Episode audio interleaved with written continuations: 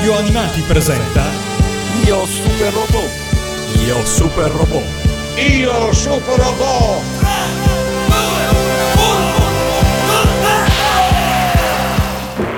Figlio, figlio mio, puoi ancora vincere. Le onde cerebrali di Coros lo hanno portato ad una coscienza temporanea. Lo spirito dell'essere umano può vincerlo. Può vincere. Può vincere.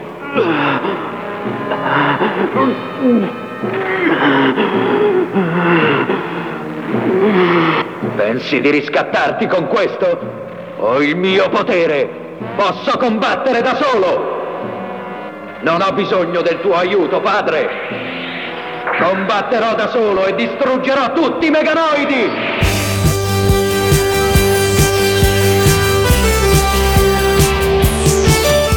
Ben ritrovati su Radio Animati per la 37esima puntata di Io Super Robot, la seconda ma non ultima dedicata a Gundam. Io sono l'invulnerabile Matteo e io l'invincibile Mito Common. Nella puntata scorsa abbiamo introdotto la serie di Gundam, ne abbiamo raccontato la trama, i messaggi e i personaggi, apprezzandone la profondità e le incredibili novità. Correndo il rischio di fallire clamorosamente, Tomino è riuscito a proporre qualcosa di nuovo e in questa puntata vedremo come sia riuscito a rilanciare le sorti della animazione robotica, ottenendo al cinema quello che non ottenne in televisione, ponendo le basi per una saga che costituirà uno dei capisaldi dell'animazione giapponese. E, come promesso, approfondiremo il cambio di paradigma dal super robot al cosiddetto real robot, spiegando in che senso Gundam costituisca una evoluzione laica del super robot. Sigla!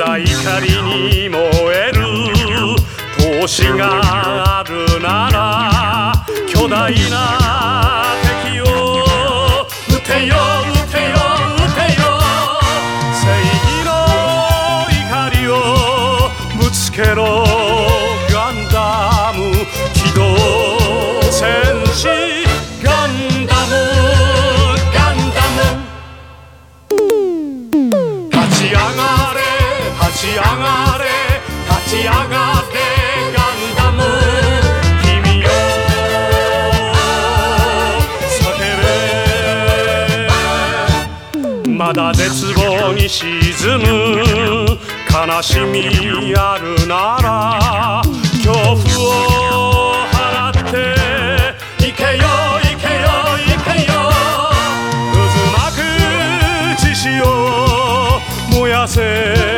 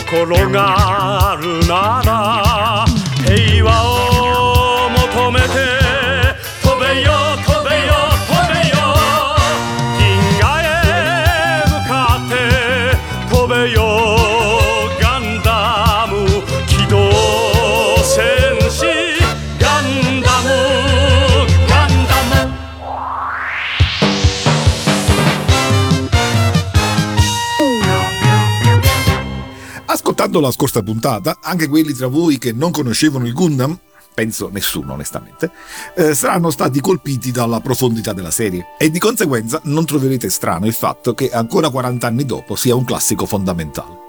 E però sulle prime, come vi dissi, non fu così. Nel 79 Gundam ebbe molto meno successo delle serie di Nagama, da Daimos al contemporaneo Daltanius. Per quanto strano, il motivo non è difficile da capire. Se invece di concentrarsi su cosa c'è di nuovo, come abbiamo fatto finora, pensiamo a cosa manca, soprattutto mettendoci nei panni dei piccoli spettatori che eravamo. Nel Gundam infatti manca quella serie di elementi di cui chi non l'ha visto da bambino non se ne accorge subito. Le mancanze sono quelle relative ai combattimenti e al robot. Quello che è assente è quella rituale serialità in cui, puntata autoconclusiva dopo puntata autoconclusiva, un robot nemico viene mandato e viene distrutto in un crescendo rituale che parte con un lungo agganciamento, una simbolica trasformazione e l'uso di armi spettacolari altrettanto rituali. Nel Gundam l'agganciamento lungo e faticoso con colonna sonora martellante è completamente assente. Peter Ray semplicemente sale sul mecha, aspetta il segnale e parte. Anche la colonna sonora non sottolinea particolarmente i momenti di partenza. Manca poi del tutto eh, la lunga serie di armi simboliche che implicano l'utilizzo delle forze della natura. Gundam non spara pugni, non lancia fulmini, non emette raggi termici o fotonici, non invoca le armi.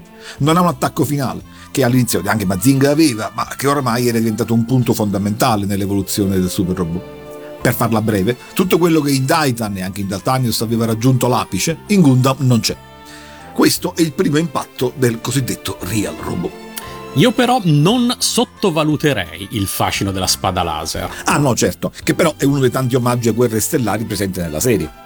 Poi, per carità, la mancanza di tutti questi aspetti non è un problema per un adulto, perché li trova realistici e si concentra sulla storia, ma è molto meno attraente per un bambino che ha maggiori difficoltà ad appassionarsi di una storia che si sviluppa lentamente. Io stesso trovavo il Gundam da piccolo un po' lento, ma anche da grande. Magari capita anche a voi, quando gioco a uno dei tanti videogames della serie Super Robot Wars eh, o Super Robot Tyson, provo molta più soddisfazione a lanciare il raggio oggetto all'attacco solare piuttosto che sparare con uno dei fucili del Gundam, per cui seleziono quasi sempre pattuglie o gruppi di super robot piuttosto che real robot. Tornando al 79 ad ogni modo, Tomino stesso ha raccontato in un'intervista che per tutta la durata della prima parte della serie gli sponsor non facevano che chiedergli ma perché Gundam non ha il pugno a razzo? Anche il gioco infatti sulle prime non vendeva. Questo immagino spieghi le innovazioni che nella scorsa puntata ci sembravano irrealistiche, come l'agganciamento in aria del G-Fighter o l'arrivo del G-Armor. Ma queste sono riuscite a risollevare le sorti della serie? Eh, sicuramente un po'. Entrambe le sequenze venivano accompagnate da un minimo di colonna sonora vincente e in effetti io da piccolo il giocattolo del Gundam l'avevo e mi divertiva agganciare il G-Armor anche se non capivo cosa c'entrasse perché non avevo visto mai la seconda parte della serie. Pensando sempre ai piccoli spettatori, bisogna considerare che anche Peter Ray non è proprio il tipico eroe per bambini. Infatti, un protagonista che, come nell'episodio 6, dopo aver trionfato contro Karma, invece di gioire si chiude in camera sua a riflettere sul senso della vita, richiede un po' di pazienza. Ma infatti ad un certo punto ci fu un'inversione di tendenza. Come racconta lo stesso Donino, dall'episodio 29 soprattutto il pubblico meno giovane cominciò ad accorgersi della serie. E qui abbiamo la prima sorpresa. Si dice sempre che il Gundam non ebbe successo, eppure il secondo album della colonna sonora, pubblicato verso la fine della serie, ovvero il 21 novembre del 79, con una grafica più adulta, ebbe successo. Che tu mi illumini sulle serie super robotiche è normale, ma non mi sarei mai immaginato che mi avresti illuminato sulla loro discografia. E invece realizzo solo ora cosa hanno di particolare le copertine dei dischi giapponesi di Gundam. A parte il primo 45 giri e il primo album, che sono disegnate per bambini nel solco della tradizione super robotica, a partire dal secondo album sono tutte sostanzialmente per adulti. Eh, naturalmente diciamo per adulti non nel senso che sono a luci rosse, diciamo vogliamo intendere eh, per adulti nel senso per un pubblico maturo di adolescenti eh, appassionati di eh, tecnica militare. Sì sì certo, diciamo che i disegni non sono quelli eh, colorati di un disegno per bambini ma eh, sembrano tutti dei bozzetti a china, insomma cambia completamente lo stile grafico delle copertine copertine. Esattamente. E aggiungerei anche, proprio a conferma dell'età più matura del pubblico che si stava conquistando il Gundam, che questo secondo album infatti inaugura una molto florida produzione discografica.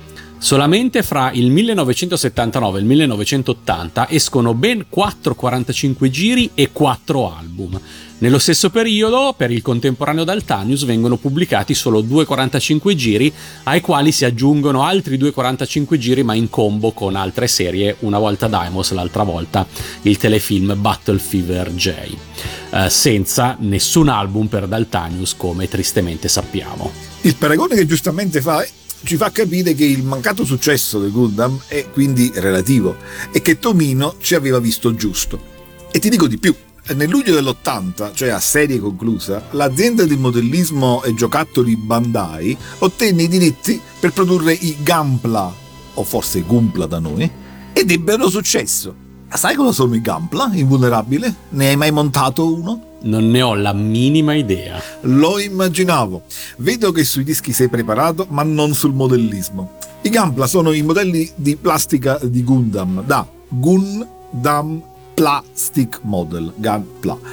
Ancora oggi sono senza dubbio la cosa più caratteristica del merchandising del Gundam. Chiaramente non sono giocattoli, ma sono prodotti destinati agli appassionati di modellismo militare. Ed è chiaramente un prodotto che interessa un adolescente o un giovane adulto. Quindi, confortato da questi risultati, ad ogni modo Tomino colse la palla al volo e propose quello che aveva sempre voluto fare. Un film, anzi una trilogia della storia del Gundam. Ma non replicarono invece la serie in televisione? Sì, ci furono repliche, anche poco dopo la prima trasmissione della serie, ma il vero fenomeno Gundam comincia a prodursi solo dopo la proiezione e il successo al cinema di tre film che riassumono i momenti principali della serie. Questi film avranno l'impatto dirompente che conosciamo e per influenza possiamo paragonarli senza troppe difficoltà al di poco precedente Guerre Stellari o Star Wars, che dir si voglia. La trama dei film è dunque la stessa della serie? Si tratta addirittura di un film di montaggio oppure di una rivisitazione? Eh, no, sì, la trama è la stessa, eh, divisa nei tre film che corrispondono alle tre sezioni della storia di cui abbiamo parlato nella scorsa puntata. Sono film di montaggio, ma contengono alcune piccole variazioni, le più significative delle quali sono la maggiore insistenza su elementi realistici, come l'eliminazione di quelli imposti dal mercato del giocattolo, quali il G-Arbor. I primi due film cinematografici però saranno proiettati solo nell'81, rispettivamente a marzo e a luglio, e il terzo conclusivo addirittura nell'82. I loro titoli sono eh, Kido Senshi Gundam Mobile Suit Gundam 1, Mobile Suit Gundam 2 e Mobile Suit Gundam 3, solamente che il 2 e il 3 hanno come aggiunta un'ulteriore parte del titolo. Ai Senshi, Soldati del Dolore il secondo, e Megurai Sora, eh, Incontro nello spazio il terzo. Quindi l'effetto Gundam si produrrà a circa due anni di distanza dalla trasmissione della serie. E difatti il primo anime robotico che riflette il cambiamento di paradigma e presenta una storia di cosiddetti robot realistici sarà Dagram nell'ottobre dell'81 e la seconda serie di Gundam stesso, cioè lo Z Gundam, non debutterà se non nell'85, ovvero nel pieno del secondo grande boom della robotica in Giappone. E come si spiega il successo al cinema di Gundam? Come ti dissi, uno dei problemi della super robotica degli anni 70 era che, eh, pur essendo una novità dirompente, non poteva sfondare nel mondo degli adulti. Non era colpa del genere, era proprio un limite di quegli anni. Non era possibile negli anni 70, neanche in Giappone, immaginare un cartone animato televisivo rivolto a tutti come oggi è normale. I robot poi erano la quintessenza del giocattolo e quindi la barriera psicologica da superare era maggiore. Tuttavia, Matsumoto e Nishizaki, con la corazzata spaziale Yamato del 77, avevano dimostrato che era possibile, grazie al passaggio cinematografico, far arrivare l'animazione al grande pubblico, e infatti batterono in incassi persino Guerre Stellari. La corazzata spaziale Yamato, ovvero il primo film di animazione ispirato alla serie televisiva del 74 in Giappone, arrivata poi in Italia come Star Blazer. Come in Occidente, anche in Giappone in quei tempi gli adulti erano più sensibili e pronti a recepire le novità proiettate al cinema piuttosto che quelle serializzate in tv. In fondo da noi è così ancora oggi. Giustissimo, per l'animazione giapponese le cose secondo me in Italia sono un po' cambiate, ma per l'animazione Disney funziona ancora esattamente così. Per poter però fare una cosa del genere nel campo dell'animazione robotica, occorreva concepire una storia da cui fosse effettivamente possibile trarre un film. E cioè occorreva 1. Superare il plot di un nemico alla settimana e narrare invece una storia continua. E 2. Bisognava abbandonare una trama di supereroi per narrare il puro semplice dramma umano e bellico il più realisticamente possibile, con veri principi fisici e con argomenti tecnologici. Come vedi, Gundam ebbe successo al cinema perché in fondo era stato concepito così. Senza contare che in Giappone nel 1981 gli adolescenti al cinema erano quegli stessi ragazzi che nove anni prima alle elementari si erano nutriti di Dorayaki e Mazinga. Insomma, c'era tutta una Mazinga Generation preparata da Gonagai, pronta per essere conquistata al cinema da Tomino. E con loro ovviamente anche quelli cresciuti con l'Uomo Tigre, i Gatchman e Star Blazer. Ecco perché hai detto bene che Tomino scelse la via opposta a quella della Toei, rivolgendosi ad un pubblico perlomeno di adolescenti. Esatto, invece di puntare sui nuovi bambini, Tomino ha puntato sui vecchi bambini, mostrando loro che l'animazione robotica cresceva con loro e dando loro anche un alibi per poter continuare a vedere cartoni animati. Non sottovalutiamo questo aspetto, e con la possibilità addirittura di identificarsi in un protagonista introverso e irresoluto direi che ci è riuscito.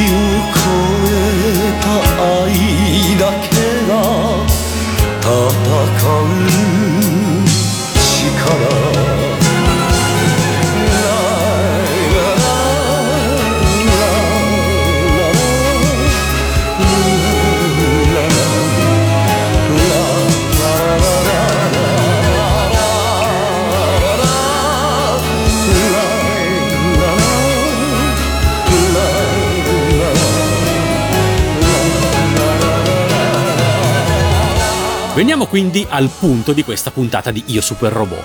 La scorsa puntata hai accennato al fatto che Gundam inaugura un nuovo filone della robotica animata, molto di successo negli anni 80 e mi sembra non ancora spento, cioè quello del robot realistico, in inglese Real Robot. Tuttavia, soprattutto nel mondo americano e in genere anglofono, si è imposta una vulgata che riassumo così. Mazinga Z inizia il genere del super robot, ma poi Gundam rivoluziona il canone introducendo il robot realistico.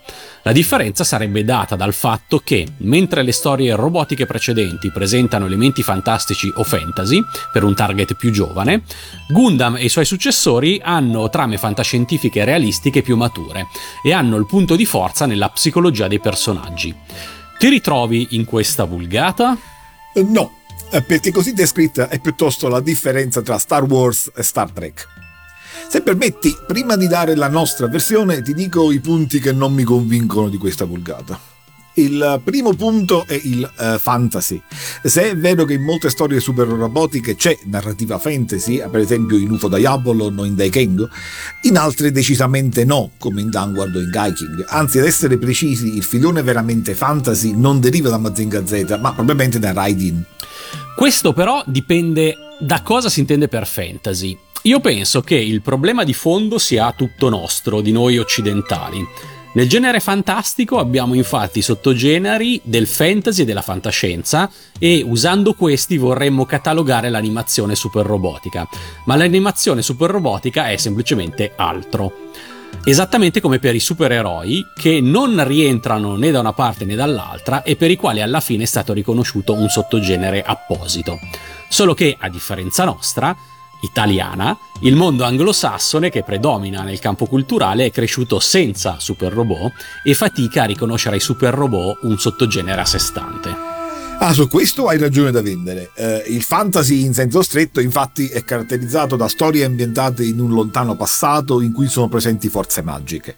La fantascienza in senso stretto è, al contrario, caratterizzata da storie ambientate in un lontano futuro in cui al centro di tutto c'è la tecnologia ma nelle storie di super robot ci sono sia forze ancestrali sia elementi tecnologici e sono inoltre ambientate nel nostro mondo contemporaneo, senza neanche bisogno di ricorrere ad una galassia lontana lontana. Questo discorso poi vale anche per altri generi dell'animazione giapponese, non certo per i soli super robot.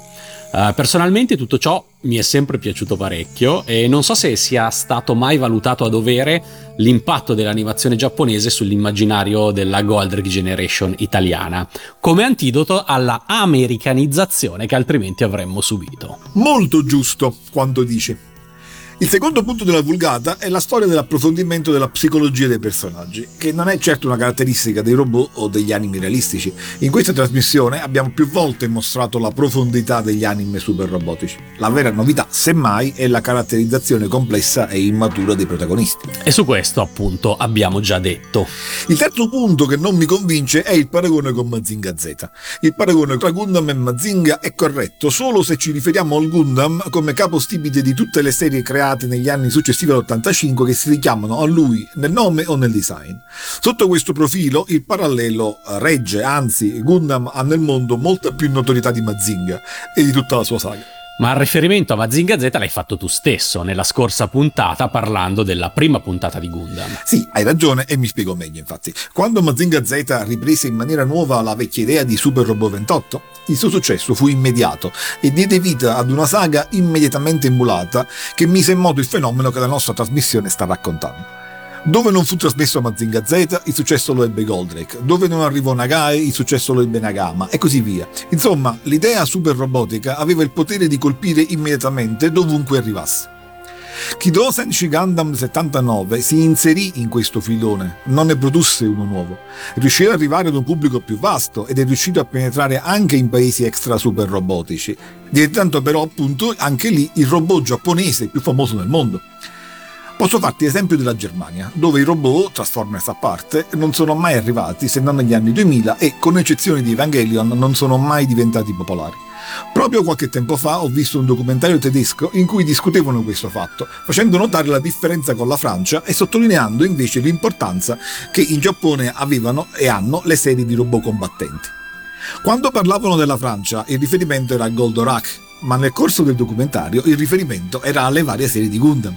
E del resto non è un caso che a differenza degli anime fan francesi e italiani, gli anime fan tedeschi chiamino, con mio disappunto, il genere non robot bensì mecha.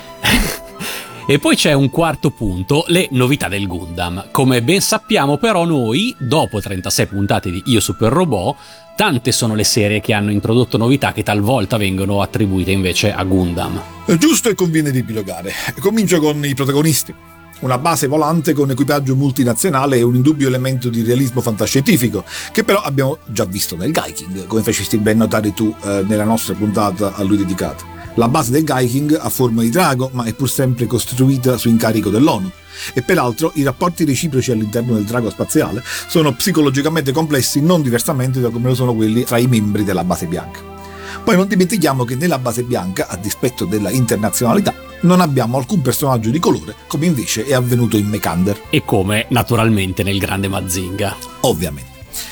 2. L'apprendimento e l'addestramento non improvviso ma realistico e militare di Peter Ray e dei suoi compagni è un elemento importante nel realismo della trama, ma l'abbiamo visto sviluppato in maniera ancora più realistica in Vanguard, dove Arin, Cosmos e tutti gli altri piloti sono peraltro uomini normali e non New Type molto più realistica in Vanguard. Non dimentichiamo che Arin si deve addestrare per 11 episodi prima di poter pilotare il Vanguard. Peter Ray combatte e vince col Gundam già alla prima puntata. Appunto. 3. I nemici sono umani e non alieni o demoni. Anche questo è un elemento introdotto nella super robotica da Vanguard. Inoltre è un punto di forza di molti anime di questa stagione. In realtà è un'evoluzione generale della super robotica animata. Da Mazinga Danguard a Gundam si compie il passaggio graduale di dedemonizzazione dell'antagonista che nella nostra trasmissione corrisponde al passaggio tra la prima, la seconda e la terza stagione. Demoni, alieni, umani. Gundam conferma pienamente questa evoluzione. Perché la suddivisione in stagioni di Io Super Robot su radio animati mica è fatta a caso, non so se ve ne eravate accorti. è sulle brevi pause estive che si potrebbe avere qualche cosa da ridire. tu stesso mi chiedessi del resto, nella puntata su Mazinga Z, se il Dottor Inverno non fosse un alieno. Mentre, pur dal volto demoniaco, è solo uno scienziato tedesco nazista. E veniamo al realismo politico. Gundam racconta in modo magistrale il cinico militarismo dei federali contrapposto all'idealismo fascista del Principato di Zion. Spunti però li abbiamo visti emergere già nel Gaiking, se ricordate la puntata sul ribelle, e in Daimos, dove il generale Miwa è peggio dei nemici. E poi, ancora una volta, nel Danguard, dove i nemici sono nazistissimi esseri umani. E il cancelliere Doppler non sostiene in fondo la stessa cosa di Zion, e cioè che a colonizzare lo spazio debba essere una razza selezionata? Sicuramente sì. E poi c'è l'aspetto del robot. I vari mobile suite sono alimentati da energia nucleare, sono soggetti a manutenzione e a miglioramenti e questo è un aspetto ovviamente di realismo. Ma anche in Mazinga Z le riparazioni sono uno degli elementi più importanti della trama, per quanto in quasi tutti quanti i robot successivi questo aspetto verrà sempre più trascurato. E ancora qui, Mekander Robot. Magari non prendeva il metro, però veniva alimentato da energia nucleare e nella storia vi sono robot prodotti in serie. E a dirla tutta, lo stesso Super Robot 28, come fa capire il nome, è un prototipo numerato pensato per la produzione in serie, al pari dell'RX-78 Gundam, dove però il numero fa riferimento all'anno spaziale in cui era stato progettato. Anche dal punto di vista estetico comunque è così. Del design di Gundam e degli Zack abbiamo detto la scorsa puntata. Qui aggiungo che i vari design eh, dei mobile suite di Zion ricordano molto i mecha della Tatsunoko, con cui Okawara aveva collaborato. Ma com'è possibile allora che così spesso tutti questi meriti vengano attribuiti a Gundam? È perché Gundam ha un mix migliore di questi elementi e inoltre li contiene tutti. Per esempio, le due parti in conflitto sono entrambe politicamente discutibili, i protagonisti sono spesso eticamente ambigui come gli antagonisti, e buoni e cattivi non corrispondono agli schieramenti in nessun modo. Ma forse il migliore esempio ce lo può dare la figura di Shar, che, come vi ho detto la scorsa puntata, è il motore di tutta la storia. La figura del biondo nemico, maledetto e affascinante, ha il precedente immediato ancora una volta nel Danguard, dove Fritz Arken è sviluppato esattamente così. Ma è una figura costante nella super robotica, fin dagli albori, introdotto dallo stesso Domino in Raidin. Il principe Sharkin, che nasconde anche lui il volto dietro una maschera, è il primo di una serie di antieroi belli e dannati e dalla complessa psicologia. Aggiungo inoltre che anche il cartone non robotico che ha più influenzato la robotica, cioè Devil Man di Nagai, presenta nel manga un personaggio, il biondo Rio, che è una figura ambigua molto simile alla tipologia appena descritta. Detto questo, però, nel Gundam il modo con cui il maggiore Shar è inserito, caratterizzato e sviluppato nella storia è talmente ben fatto che si spiega perfettamente il successo avuto dal personaggio che ancora oggi è testimonial di pubblicità. O perché pensi che io mi sia comprato una Toyota rossa? 愛震える愛。それは別れ歌。拾う骨も燃え尽きて。濡れる肌も土に変える。荒野を走る。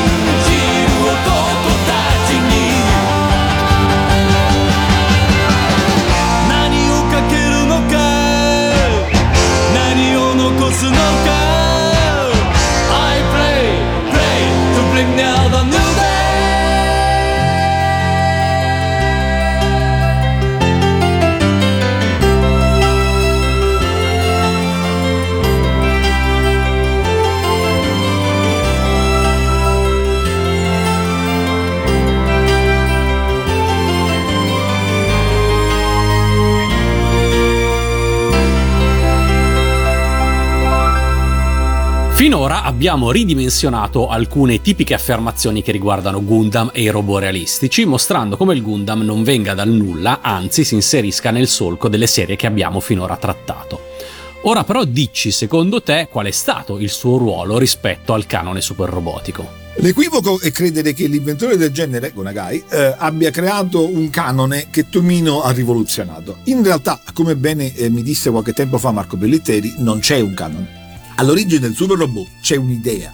L'idea di Gonagai che ha applicato la sua particolare cosmologia demoniaca, narrata in Devilman, a Tetsujin 28, l'arma definitiva, il prodotto massimo della tecnologia bellica. Ma questo super robot anni 70 è la versione robotica di un elemento tipico della narrativa giapponese, e cioè questo qui. L'uomo si appropria di un potere originariamente non suo, riesce a dominarlo a costo di un grande sacrificio e diventa un essere superiore. Oppure, alternativa più semplice, il protagonista, un prescelto, riesce a risvegliare un potere nascosto latente in lui e si rivela un essere superiore. Questo potere di carattere sciamanico porta il protagonista a lottare con altri esseri dotati di poteri analogo. E questa è proprio una delle cose che io ho capito grazie a Io Super Robot. Se ci pensate, tutto questo lo trovate frequentissimamente nei cartoni animati nipponici, in Devilman, in Jashan, in Berserk, ma anche in Death Note, nell'attacco dei giganti. La trasformazione del protagonista, la Henshin, in questo tipo di narrazione è il simbolo visivo di questo potenziamento. Anche le storie di baguette sono sostanzialmente così, e addirittura quelle di sport, dove il potere del protagonista si sviluppa dopo un feroce allenamento e, come nell'uomo tigre, si riversa contro quelli che originariamente lo possedevano. Insomma, è una dinamica narrativa schiettamente giapponese. L'idea che ha fatto decollare la robotica animata è calare questa simbologia narrativa in un colossale robot combattente pilotato dall'uomo. Trasportati nel super robot, questi elementi rendono il gigante guerriero non solo il simbolo del potere di cui si impadronisce il protagonista, ma proprio egli stesso protagonista e interprete di questa lotta. La Henshin, la trasformazione, esprime il grande potere del robot. Ora ti domando, nel Gundam abbiamo qualcosa di diverso? Come è evidente tutti questi elementi sono presenti. 1. Amuro e Shar sono dei new type e cercano di dominare un potere che li rende uomini superiori. 2. Questo potere è simboleggiato dal robot, dato che si traduce proprio nell'essere in grado di pilotare un mobile suite in maniera per gli altri impossibile. E 3. Questo potere porta a uno scontro tra di loro per il modo diverso di come ne vogliono fare uso. Ecco perché, per quanto macchina, il Gundam è un protagonista carico di significato e, pur essendo macchina, si muove all'interno dello schema del super robot. Tutto chiaro, tutto molto chiaro. Quindi non solo Gundam si muove nel solco delle serie super robotiche, ma ne condivide l'idea di fondo. Ma mh, mi viene in mente, forse tutti i predecessori volevano fare serie super robotiche, mentre qua Tomino vuole fare una serie fantascientifica? Esatto, hai centrato il punto. Tomino ha cercato una nuova ispirazione e ha calato l'idea del super robot in un contesto di narrativa bellica fantascientifica. Se Nagai ha inserito Devilman nel super robot, Tomino ha inserito l'idea del robot combattente nella storia di Starship Troopers di Handline. La variazione linguistica da robot a mobile suite non è dunque in contrapposizione al robot Mazinga, ma è in contrapposizione alle powered suite di Starship Troopers. Serve cioè proprio a tradurre, anzi a introdurre il robot in un contesto nuovo. E qui capiamo bene anche perché Danguard non è diventato Gundam, Danguard presenta molti elementi realistici, ma Matsumoto non ha voluto andare fino in fondo ed inserire il super robot nella sua epica spaziale, che invece ha lasciato a caccia da astronavi. E così in Danguard si sente ancora forte l'impronta narrativa di Mazinga, con lo scienziato nazistoide e gli sgherri dalle sembianze demoniache e con i mostri nemici chiamati Mecha Satan. Tomino invece ha trasportato tutto di conseguenza. Forse anche il tono maturo della storia dipende dal fatto che il contesto bellico è più adulto rispetto ad una storia di eroi esatto tra super robot e robot realistico c'è lo stesso rapporto che c'è tra una storia di supereroi e una storia di eroi di guerra. Anche altri elementi sono effetto di questo. Dovendo calare i super robot in un contesto bellico realistico è necessario che ci siano modelli prodotti in serie, aggiornati ripetutamente e il trucco di usare il prototipo vincente come protagonista principale rende credibile la cosa. Al tempo stesso è necessario trovare una spiegazione al fatto che in una guerra su larga scala si utilizzi un robot antropomorfo, quando basterebbero missili e astronavi, e l'invenzione delle particelle Minovsky serve a questo. Inoltre c'è bisogno di spiegare come mai Amuro sia il protagonista senza che sia un romanzo di formazione, perché come abbiamo detto il Gundam questo proprio non lo è, e la soluzione è la dottrina dei New Type. Believe. 人は悲しみ重ねて大人になる。今寂しさに震えてる。愛しい人のその悲しみを胸に抱いたままで。Believe 涙よ海へ帰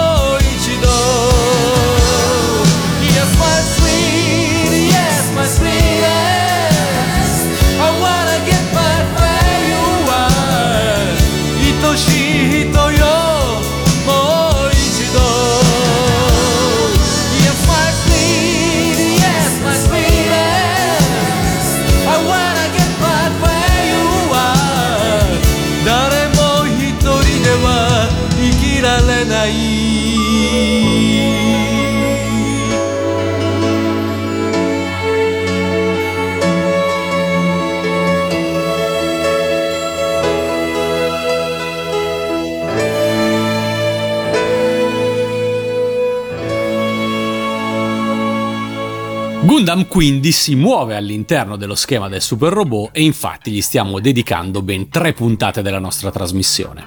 Portando però l'idea super robotica nella fantascienza classica, ne cambia di conseguenza alcuni elementi. Non rivoluziona quindi il genere, ma a questo punto ti chiedo se si debba parlare di normalizzazione. La risposta l'abbiamo guardando all'aspetto principale del robot Gundam rispetto ai protagonisti delle serie precedenti. Nel Gundam abbiamo i Mobile Suit e non il robot. Una delle caratteristiche del super robot che abbiamo finora conosciuto, infatti, è l'unicità. E non poteva essere altrimenti. L'applicazione al robot gigante guerriero dell'idea narrativa che ho descritto prima spiega perché il super robot debba essere unico o almeno componibile e i nemici siano sì molti, ma ciascuno individualmente definito. Il motivo è chiaro. Ogni demone che entra in un corpo assume caratteristiche personali. Ogni uomo che riesce a diventare Dio lo fa in modo personale. Ogni eroe è diverso dagli altri. La lunga trasformazione non può produrre semidee in serie. Il robot Dio deve per forza avere caratteristiche individuali come gli angeli, i santi, gli dei, gli eroi e ci deve essere quindi un numero definito di potenze sovrumane. Nel Gundam invece non è così, il robot è molteplice.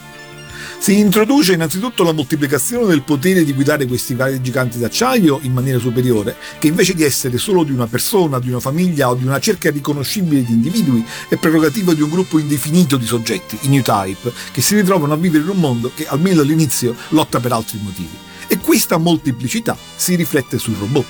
Come vedi questo è un passaggio fondamentale che spiega perché bisogna dare un nome diverso ai nuovi mecha. Sono tutti modelli diversi, con proprie caratteristiche, ma pur sempre una sottocategoria.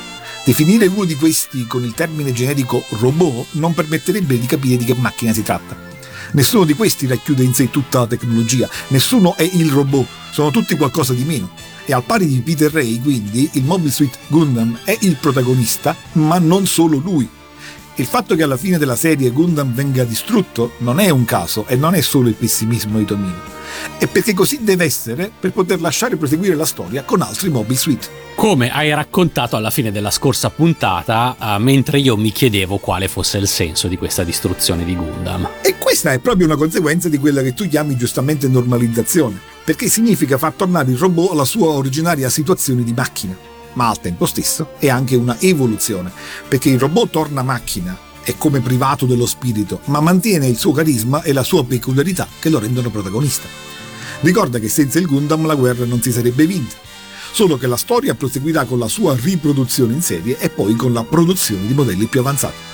Questo avrà un impatto sul futuro sviluppo dell'animazione robotica e ci sarà un momento in cui nessuna serie robotica che si rispetti vorrà prevedere un semplice robot, ma darà alle tipologie di macchine i nomi più vari.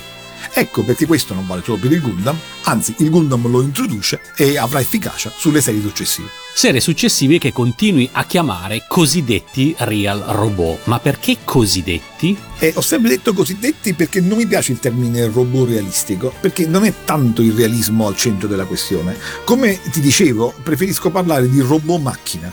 Dal robot dio, insomma, con il Gundam passiamo al robot macchina. Quello che si realizza col Gundam e che poi verrà continuato nel corso degli anni Ottanta, secondo me infatti è la secolarizzazione del super robot combattente. Cioè il robot combattente viene desacralizzato perché il super robot nasce come tecnologia semidivina, sia nel senso mistico, sia nel senso epico, sia nel senso metaforico, l'abbiamo detto più volte.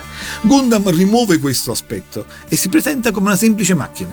Affascinante, antropomorfa, ultima speranza, ma pur sempre un mezzo di combattimento. Non è quindi più un dio, non riunisce in sé gli elementi naturali o animali, non è perfetto com'è. E questa secolarizzazione o desacralizzazione porta via con sé tutta la serie di aspetti di cui abbiamo sentito la mancanza, i rituali di agganciamento, metafore del ricongiungimento con robot o demone e le armi che implicano l'utilizzo delle forze della natura. Credo che questa formula, cioè dal robot dio al robot macchina, esprima bene sia quella che tu hai chiamato normalizzazione, sia il senso della evoluzione.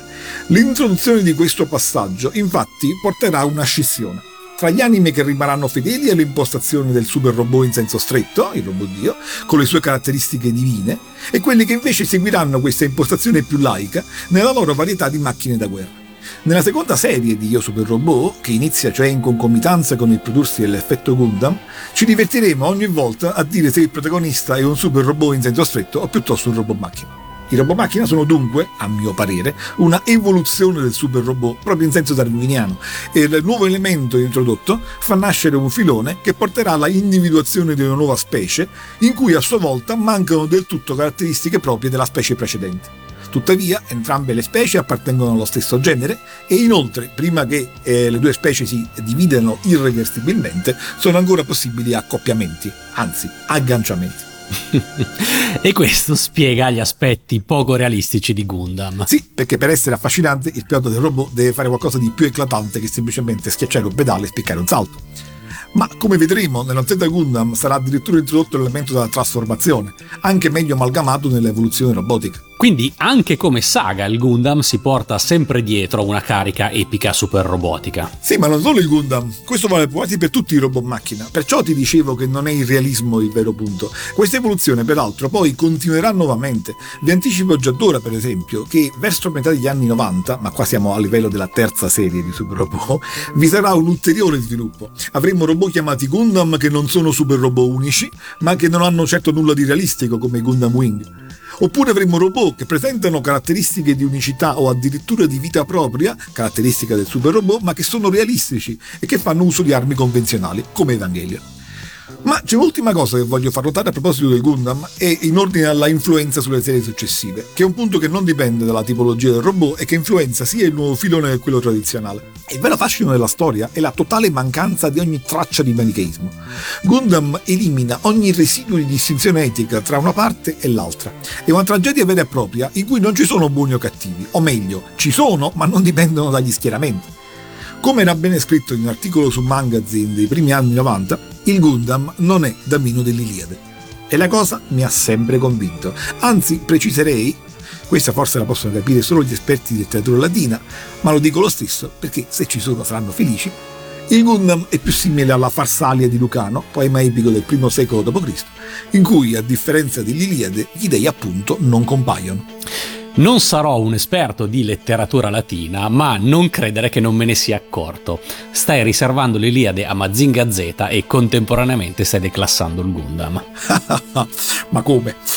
La mancanza del manicheismo di tipo americano è una caratteristica di tutta l'animazione giapponese, come ben sappiamo, ma in un mondo in cui il nemico non è in nessun modo più disumano dell'amico e in cui l'approccio è realistico, questo aspetto è potenziato. L'unica cosa che rende cattivo il Principato di Zion è meramente l'opzione politica. I capi sono sostanzialmente militaristi e nazisti, ma la federazione con il suo cinismo pseudo-democratico non è moralmente migliore. Considerato che all'epoca non avevano un'alternativa, ai protagonisti non resta che scegliere la federazione. A parte Char. Ovviamente, Questo aspetto è quello che spinge peraltro me subito a scegliere l'altra parte. Appena i cattivi non sono più cattivi dei buoni, non riesco a parteggiare per i buoni. Già in Guerre Stellari ho sempre odiato i protagonisti e ho sempre parteggiato per l'impero. Puoi ben immaginare quando non c'è un lato oscuro un lato buono quale posizione io prendo. Immagino molto bene e da sempre me ne preoccupo. Anzi, ti faccio un'ulteriore confessione. Come tu ben sai, non faccio preferenze fra i super robot. Ma i robot macchina eh, non mi toccano il cuore allo stesso modo. Del super robot infatti io amo proprio la tipica combinazione di divinità ed arma, le partenti, gli agganciamenti, le armi chiamate a effetto, la colonna sonora che sottolinea questi momenti. Tutto questo fin da bambino mi affascinava perché è esattamente quello che l'animazione robotica giapponese mi ha regalato, mentre la fantascienza classica occidentale no. Ecco perché, con buona pace di Tomino, che per fortuna non ascolta la nostra trasmissione, Gundam per me sarà sempre una spanna sotto il Daitan.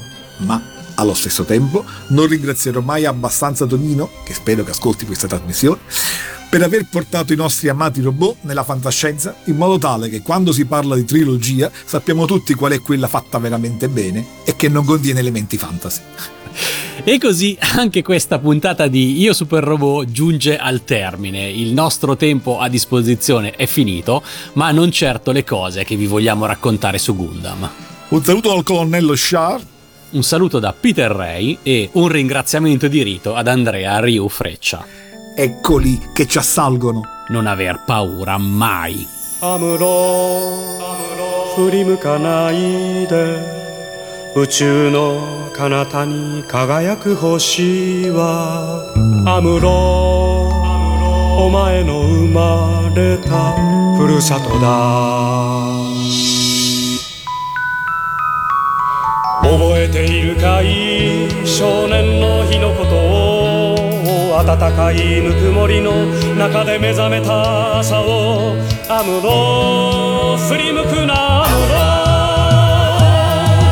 ロ男は涙を見せぬもの見せぬものただ明日へと明日へと永遠に